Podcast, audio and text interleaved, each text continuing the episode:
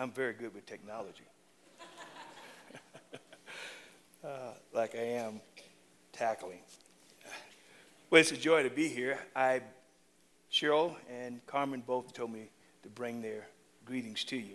The, uh, Carmen is uh, going to have her first public conference with young girls 11 to uh, 14, and she'll be speaking at a for him conference for young girls. And here's a joke you would appreciate knowing Carmen. She, uh, when her director told her about doing the conference, she said, Let me pray about it. He said, Well, you don't need to pray. We already know you're supposed to do it. So I said, Okay. Carmen want to pray about everything. Uh, Carmen, could I pro- uh, call you? Let me pray about it, Dad. but anyway, just funny. But she, uh, we're excited about her desire for young people. And so she sends her greeting, and Cheryl does also. I'm on the road until October the 12th. I'll fly from here to Arkansas for a men's conference. And then I'll leave next Sunday on the 7th going to North Dakota to speak at colleges and I'll be at a church and then speaking to some business people with one of our evangelists there in North Dakota. So I'm on the road until October the 12th and uh, give Cheryl a breather from me uh, on that, but I'm looking forward to doing that. It's a joy to come to a place where the Word of God is preached and the servants of God are joyful in serving the Lord. I get excited to see Pastor Paul raising up leaders and leaders that we would love to have in our own church, and then you're sending them out. And he have great joy in sending out people. So it's wonderful. Not only God's raising up uh, people, but he's sending them out because there's great need around the world. And I, I rejoice to serve with you and thank you for your faithful prayers and financial support that uh, we can go forward uh, with the uh, word of the gospel. As I was praying about what we should share this morning or what we were going to look at, uh, I'm going to share with you a very familiar passage of Scripture.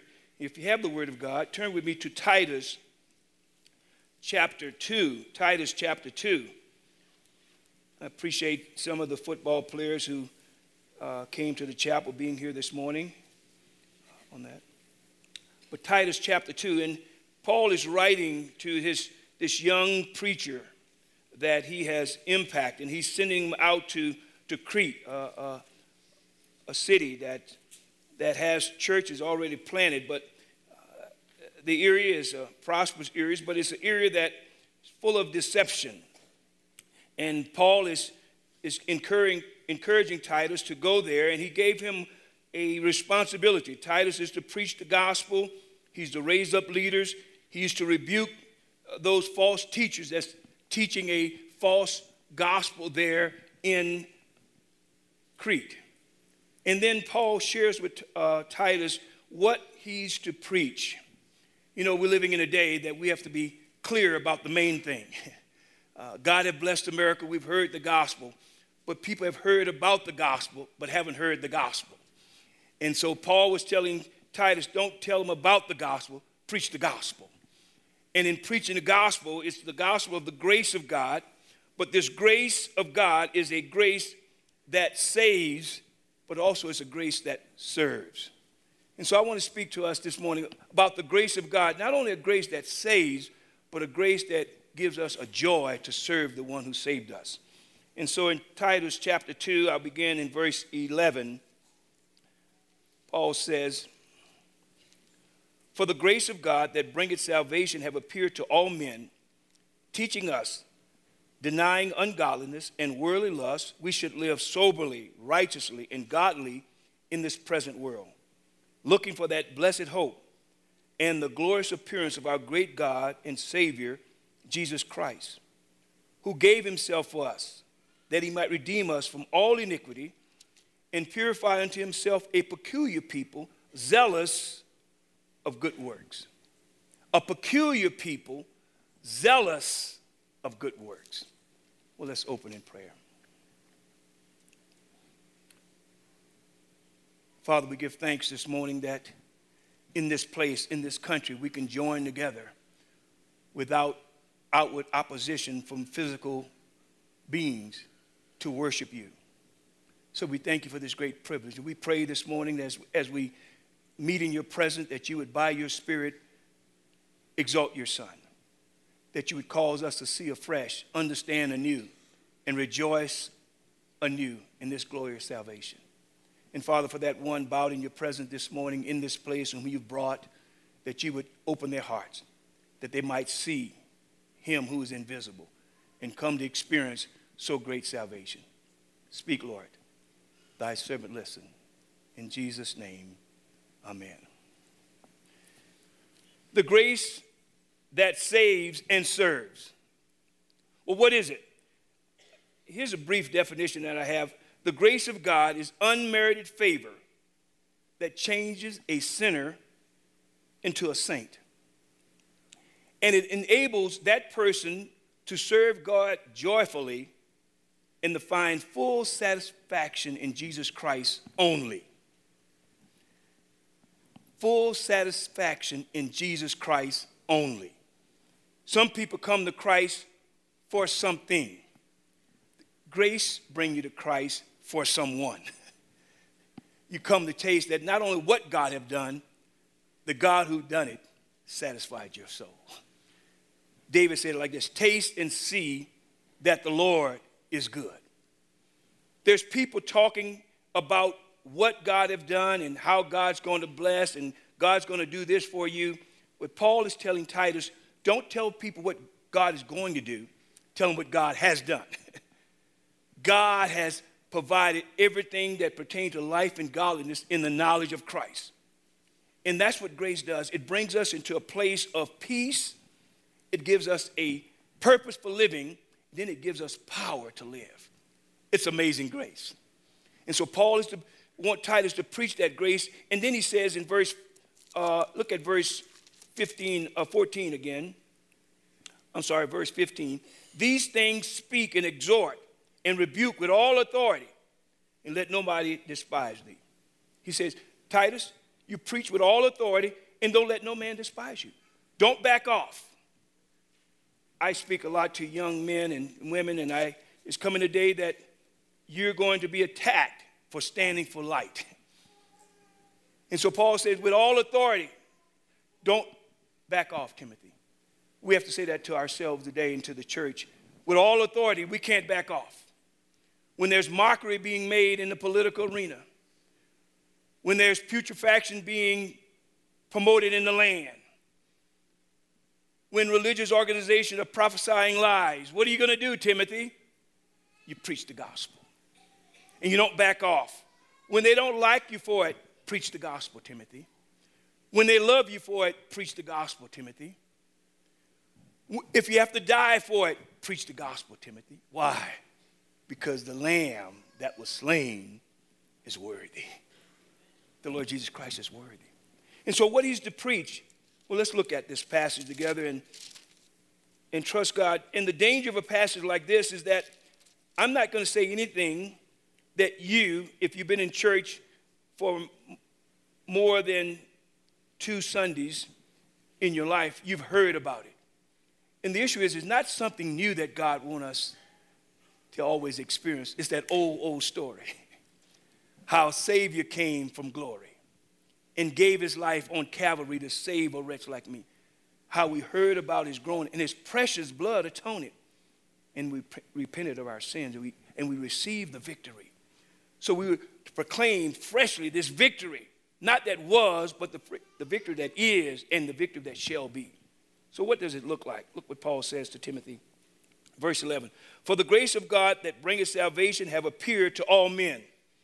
The first thing is, Timothy, remind them of the presence of saving grace. The grace of God that brings salvation, that this grace, this salvation that God has provided, is present grace. It's not what Jesus have done in the past. This Savior is present. You're preaching not about him, you're preaching him. Why? Because he's omnipresent. The grace of God that bringeth salvation has appeared to all men. The appearing of grace. Well, how did it come? Well, it was prophesied first. You remember back in Genesis chapter 3, verse 15, a, the seed of a woman. Right after man had sinned, when Adam had sinned and, and, and was hiding from God, him and Eve was hiding from God, and then God asked them where they were. And then Eve began to blame the devil, and Adam blamed God. The woman you gave me, remember, God, I didn't act for. Her. So he blames God. Why? Because the problem with sin is that it makes us hide from God. Adam and Eve was hiding from God, and then they began to blame other people for their problems, and God had to strip them from their deception. And then God promised in this wonderful gospel, God made a promise. But God only promised when we realize there's a problem. I want you to know this morning if you're not a Christian, you're hiding from God. You may be hiding from God like I was hiding from God, thinking that if I got satisfaction, if I've got money, I've got fame, I've got football, I've got sports, I am satisfied. That's just a hidden deception. Because Jesus said, What profit a man if he gained the whole world and lose his soul? You may be sitting in here, if I got the right wife, I'm single, but boy, if I got the right wife, I'd be satisfied. No, Adam wasn't. if I got the right husband, no. Well, I'd be just, you'd just, you'd just be two sinners marrying each other. and two sinners can't satisfy each other unless they find satisfaction in the Savior. So, what's the problem in the world? The problem is the Frank Sinatra disease. Everybody's doing it their way. Remember, Frank said, I did it my way. Isaiah said, All we like sheep have what? Gone astray. We've turned each one to his own way. See, the problem is not what man does, See, what we do is not the problem, it's what we are that's the problem. the problem is that we're rebels, and rebels only could rebel. And, and so, therefore, Paul was preaching to Titus because Titus let them know that religion won't save you. Why? Because religion can't save. Isaiah the prophet the Old Testament evangelist came and he began to say, A virgin should conceive and bring forth a son, and thou shalt call his name Jesus. Emmanuel, God with us. Why? Because God had prophesied in Genesis, and here Isaiah says, A virgin's going to conceive. And then Isaiah tells them, Unto us a child is born, unto us a son is given, and his name should be called Wonderful, Counselor, the Mighty God, the Everlasting Father, the Prince of Peace. And Isaiah says, He's wounded for our transgression, He was bruised for our iniquity. The chastisement of our peace was laid upon Him. By His stripes, we are healed. All we like sheep have gone astray. We've turned each one to his own way. It was prophesied. This, this, this grace that was coming was prophesied in the Old Testament. And then Matthew says, a virgin should be with child and you should call his name Jesus. For he shall save his people from their sins. Not just forgive them of their sins, he's going to save them from their sins and all the consequences of their sins. And then John the Baptist saw this prophecy coming and he says, Behold, behold, behold, the Lamb of God that takes away the sin of the world what God had prophesied in Genesis, what Isaiah had told about, what Micah had talked about. Isaiah's prophecy has come to pass. Why? Because the problem exists, the solution is here. and that's what I want you to know this morning. Titus was supposed to preach that the solution of the problem in Crete is here. The grace of God has appeared, it's in a person. And I want you to know this morning, you who, like me, who was born out of bounds. Man was born out of bounds and born to go his own way. I was born in sin, shapen in iniquity. In sin did my mother conceive me. That's what David said. And we have to realize we were born out of bounds and born to go our own way, shapen in iniquity, conceived in sin. Now, I know people say, well, that doesn't help my self esteem. Hallelujah. because man's self esteem is the problem. He's esteeming himself more highly than he ought. Man's, you know, I remember a couple of months ago, or maybe a year ago, people saying, well, black lives matter. I asked the question, why any life matter? Why does any life matter? It only matters because God created us in his image. No life matters. If it does, has no value apart from God. Why? Because a life apart from Jesus Christ is under the wrath of God. And the purpose for which it was created, they're not fulfilling it. And so they're waiting for eternal judgment. What give it value when it's restored to the one who gave it value? Well, why was man created? He wasn't created for himself. He wasn't created for his satisfaction. He wasn't created for his joy. He wasn't created for his glory. He was created for the glory of God. And Paul told the Romans, all have sinned and come short of the glory of God. There's none righteous, no, not one. There's none that do it good. Now, that's people have a problem with that. Well, I was born this way. Yes, you were born a rebel. Now, how you rebel is just a flavor of your selfishness. Should I say? I hope I don't need. Well, I'm going to say it. Some people say, Well, I was born this way. Yes, you were. That doesn't validate you being that. I was born a liar. You're right. I was born a thief. Yeah. I was born a homosexual. Yeah, you were. How were you born that? That's just the fruit of your rebellion. But God won't validate you being a rebel. And so you were born with a nature to go your own way. And so if you choose drinking, or if you choose immorality, or you choose to be in homosexual, or you choose to be a pervert, or you choose to be a person who live in fornication and come to church, you've chosen that. God didn't make you that way. Man wasn't made to rebel, man was made to obey. He was created for the glory of God, and any act of rebellion is sin. Call it what you want. Now, we in this country have redefined, well, you're going to hurt people's self esteem. I hope I hurt their heart that they want a new heart.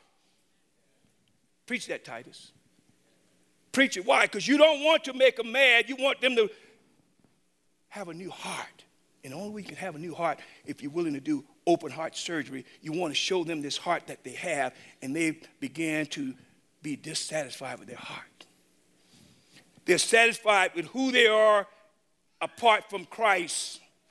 Why? Because the grace of God that brings salvation is not for those who are well, it's for the sick. Jesus Christ don't save good people, he saves sinners.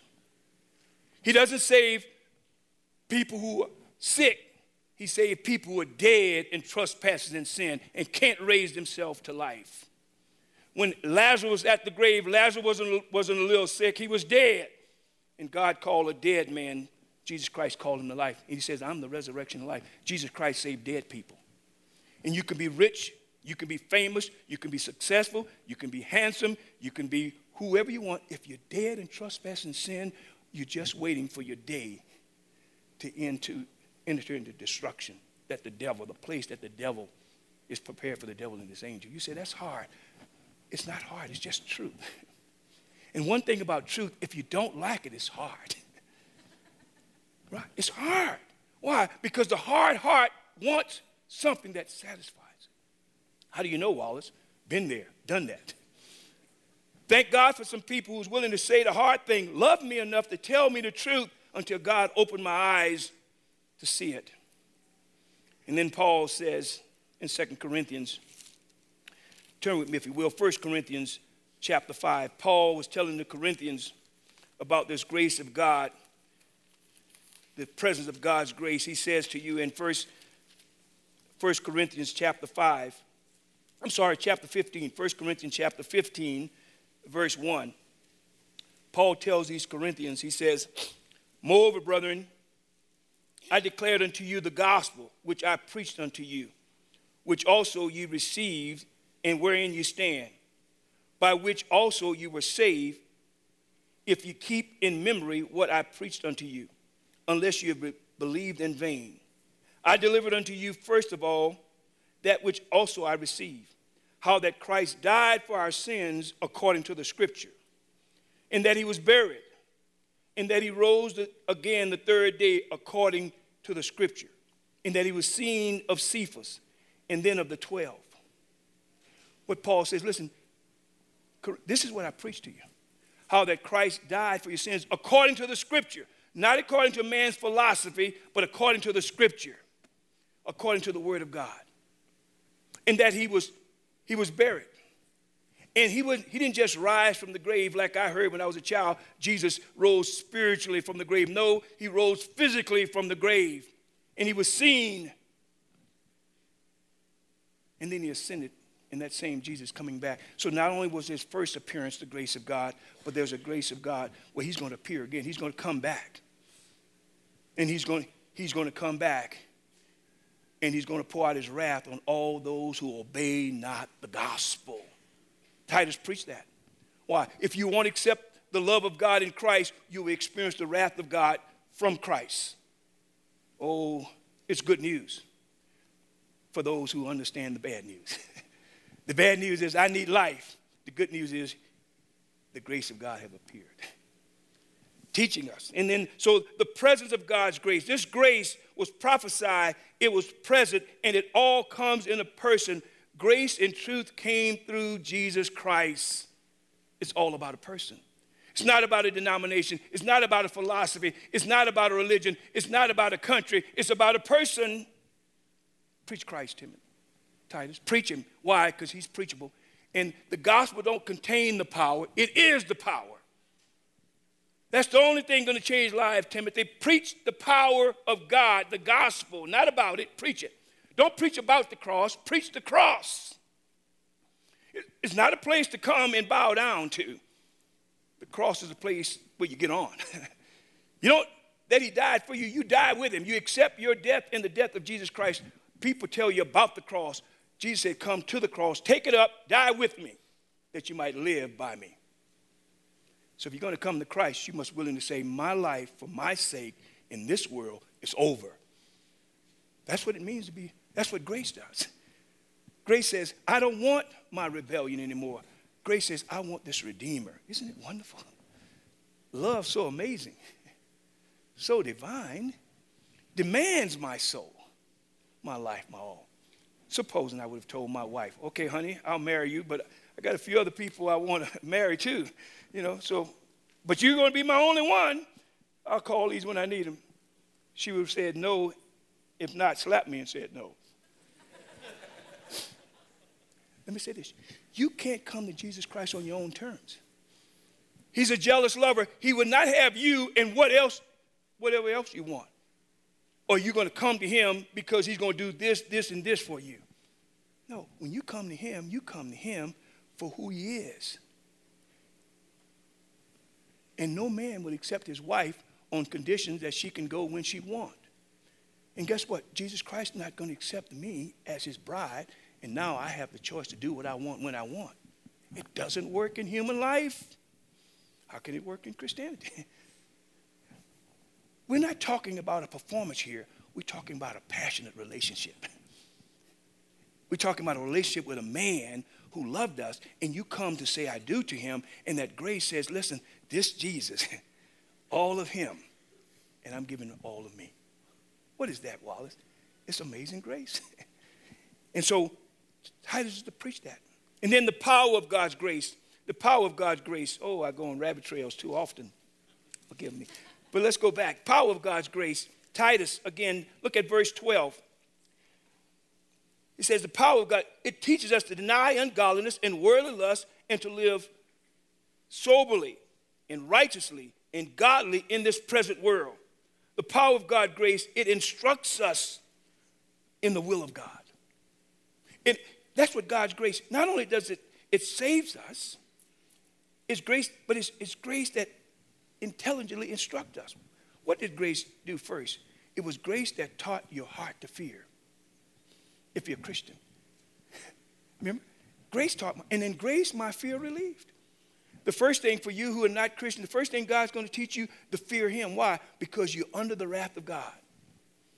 Flee the wrath to come it was grace that taught my heart to fear that I had rebelled against God and I rebelled against His law, and I'm, He's just in condemning me. Why? Because I've broken the law. It's like a person who's playing on the football field. You step out of bounds. Yes, you're out of bounds, and the, even the fans know you can't get a touchdown for going out of bounds. Your teammates know that. So why are you arguing with the referee? Man was born out of bounds. Why argue with the scripture? They're not going to change. And so grace taught you arguing is not grace. It says submit to him. Be restored to God. Isn't that wonderful? Grace taught my heart to fear, and then grace my fear relieved. Look what he says.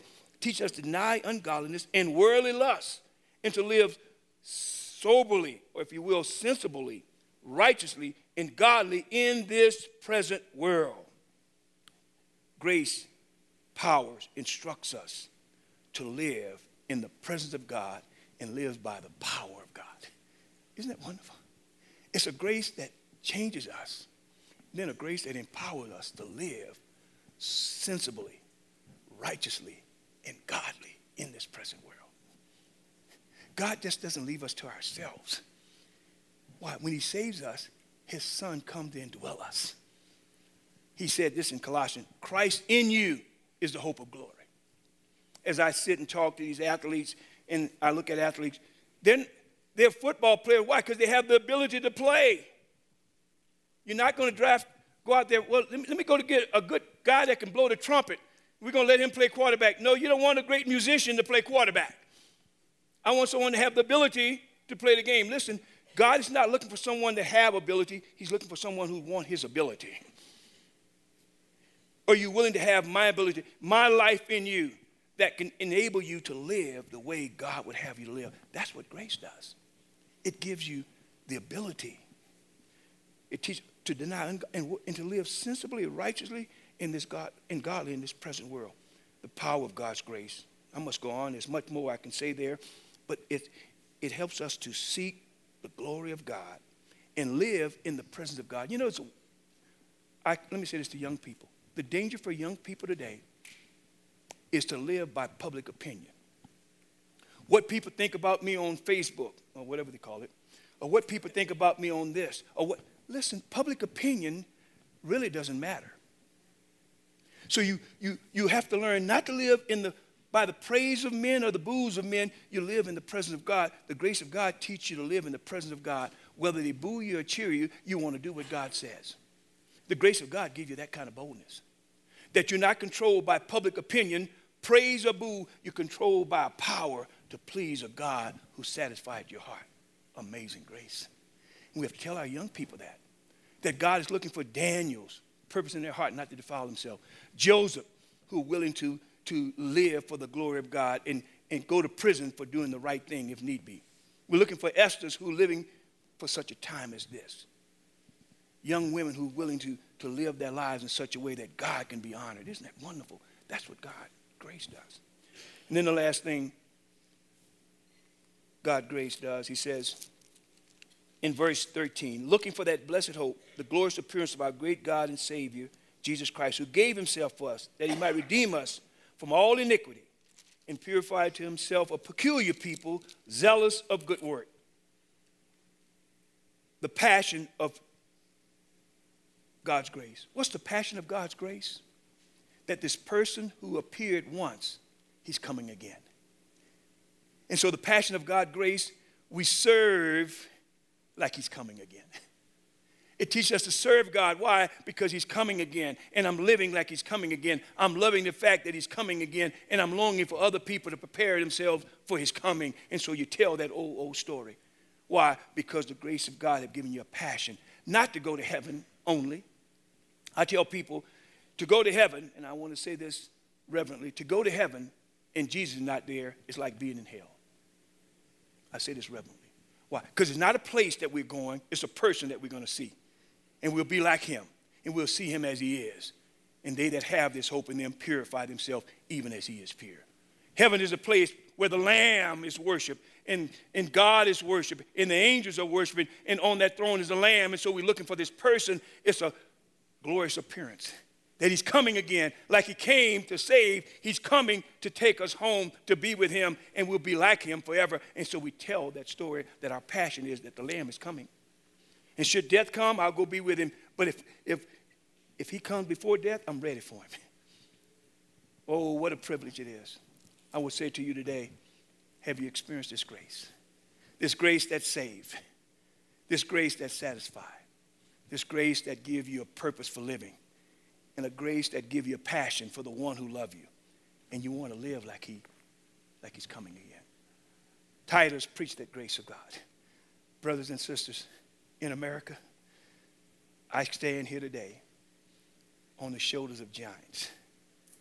People who preached this old, old story. And people who had a passion because the Lamb was coming again. And they told the story. And they passed it on to their children and to their children's children. And we stand in America today because God blessed America with people who wanted to bless God